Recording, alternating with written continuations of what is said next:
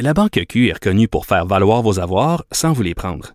Mais quand vous pensez à votre premier compte bancaire, tu sais, dans le temps à l'école, vous faisiez vos dépôts avec vos scènes dans la petite enveloppe. Hmm, C'était bien beau.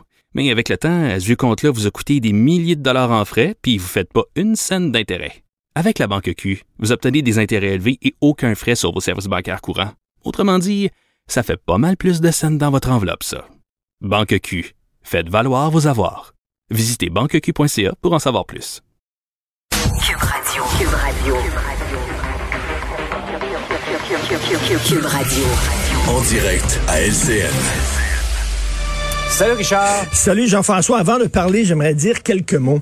Écoute, euh, Oui. au début de la semaine, tu as vu que euh, CAA Québec a affirmé que les pires routes au pays se situaient au Québec. On a les pires routes. Ouais. Et là, moi, c'est- je suis fasciné par ça. Je me demande comment ça se fait qu'on a vraiment des routes dans si mauvais état. Et j'ai fait une recherche, une enquête approfondie. J'ai un scoop pour toi.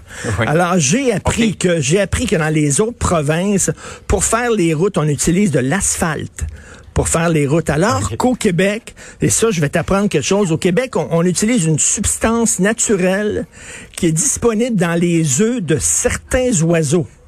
Pour vrai, là, puis je suis allé et j'ai un de ces, j'ai un de ces œufs-là ici, là, et tu vas voir, et, oups, c'est tombé, regarde bien ça. Euh, Ça, c'est ça. C'est exactement ça qu'on utilise pour faire l'asphalte. L'oiseau s'appelle célépoté. Et c'est exactement ça. Ce qui explique beaucoup de choses dans les routes du Québec. Ah oui, OK. Là, tout vient de s'expliquer ce matin, euh, Richard. C'est clair. Hey, ton commentaire dans le journal, bienvenue en zone rouge foncée. Le gouvernement n'a pas eu le choix que de serrer la vis dans plusieurs régions, mais je dirais sous-régions. Là, on parle de Québec, Lévis et, et Gatineau. Et tout à fait, ça a surpris, hein, vraiment, là, en 24 heures, c'est un retournement total. Écoute, moi, je vois ça de cette façon-là. Les Québécois disent à Papa Legault, hey, euh, c'est Pâques, on veut manger notre chocolat, on veut manger notre chocolat tout de suite. Puis Papa Legault dit non, ouais, on veut manger notre chocolat. Papa Legault qui est fin, il aime ça être aimé, lui, il aime ça, qu'est-ce que tu veux, il est gentil, c'est une bonne pente, c'est un papa gâteau. Il dit, OK, mangez votre chocolat. Mais là, les gens du milieu de la santé, ils ont dit, Ben non, ça n'a pas de bon sens, voyons donc. Monsieur Legault, s'ils mangent tout leur chocolat, ils vont tomber malades, ça n'a pas d'allure. François Legault dit, ah non. Fait ils en mangeront pas beaucoup, là. Ils sont responsables, ils vont rien qu'en prendre un petit peu, puis c'est tout. On a tombé la face dans le chocolat, on a vomi toute la nuit. C'est ça. Exactement. Et le lendemain, M. Legault, il a dit, ben, il n'y en aura plus de chocolat, c'est fini. Oubliez pas que ça vient de finir. C'est exactement ça. Donc, on a ouvert tous les gens du milieu de la santé. J'espère qu'il n'y a personne de surpris ce matin, parce que de, du collège des médecins à l'ordre des infirmières, aux épidémiologistes, à tous les experts disaient, on a les gens, il n'y a pas suffisamment de gens vaccinés pour qu'on soit protégé. Euh, il y a les variants, euh, il y a la troisième vague. Et on a ouvert beaucoup trop tôt et finalement, ben, est arrivé ce qui est arrivé. Mais ce qui est assez bizarre, c'est que quand même lundi, docteur Arruda lundi disait, il n'y a aucun problème, faites-vous-en pas. Euh, mardi, on va parler aux Québécois, on ne resserre pas la vis et tout ça. Et tout de On suite disait après. la panique est mauvaise conseillère, faut pas paniquer. Et là, on a paniqué hier, et tout à fait. Puis on nous disait, c'est ça qui est bizarre aussi, la contradiction, c'est que dans la même phrase, on nous disait, oui, on est dans une troisième vague, mais non, on ne reculera pas pour le relâchement des consignes sanitaires. Et là, les gens écoutaient ça en disant, il semble qu'il y a une contradiction totale là-dedans. Je pense que François Legault voulait ménager la chèvre et le chou en disant, ben oui, les gens sont écœurés, puis si on leur donne pas un petit lousse, euh, ils vont peut-être se comporter en délinquants. Euh, il y a aussi la santé mentale, tout ça. Donc, il a ouvert la porte un peu, mais là, on s'est engouffré là-dedans. Et finalement, il a dû la refermer à double tour. Et là, pour combien de temps ça va durer, on ne le sait pas.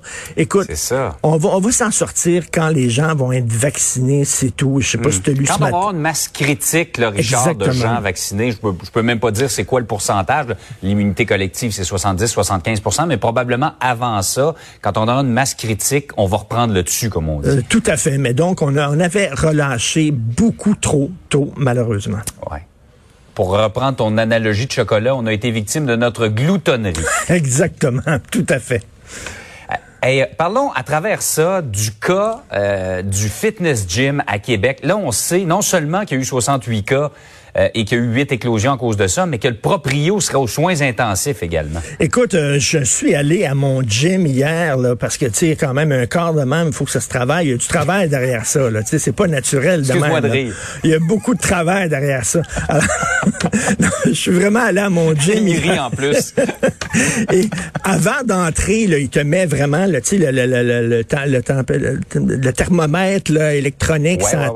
tête, là, puis tout ça. Puis bon, euh, tout le monde est masqué. Puis bon, les, les douches ne sont pas ouvertes. Le vestiaire n'est pas ouvert. Il y a vraiment une distanciation sociale à mon gym. Mais ce gym-là, c'était un gym totalement délinquant. On ne prenait pas ta température. Les gens étaient pas masqués. Les gens respectaient pas les consignes. Et là, bon, 68 cas. Et le pire aussi, c'est que ces gens-là, ben, dans leur milieu de travail, ont transporté la COVID dans leur milieu de travail. Et là, bon, il y a des éclosions un peu partout. Et bon, le, le propriétaire, maintenant, est aux soins intensifs. Écoute, on, on, on- lui souhaite vraiment euh, de s'en sortir, là.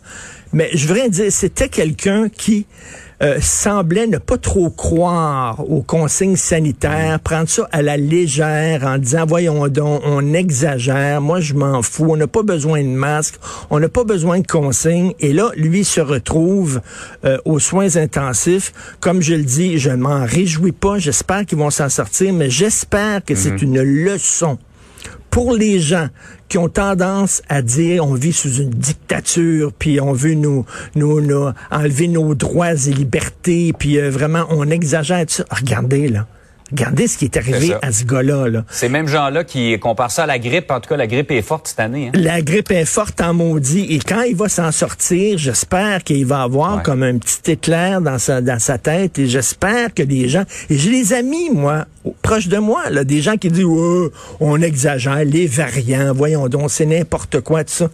Non, c'est vraiment grave, c'est plus contagieux, ça fesse plus fort, ça fesse des gens plus jeunes, ça contamine des gens plus jeunes. Donc, euh, lisez ce texte-là sur ce qui se passe dans ce gym-là et j'espère que c'est une leçon pour tous.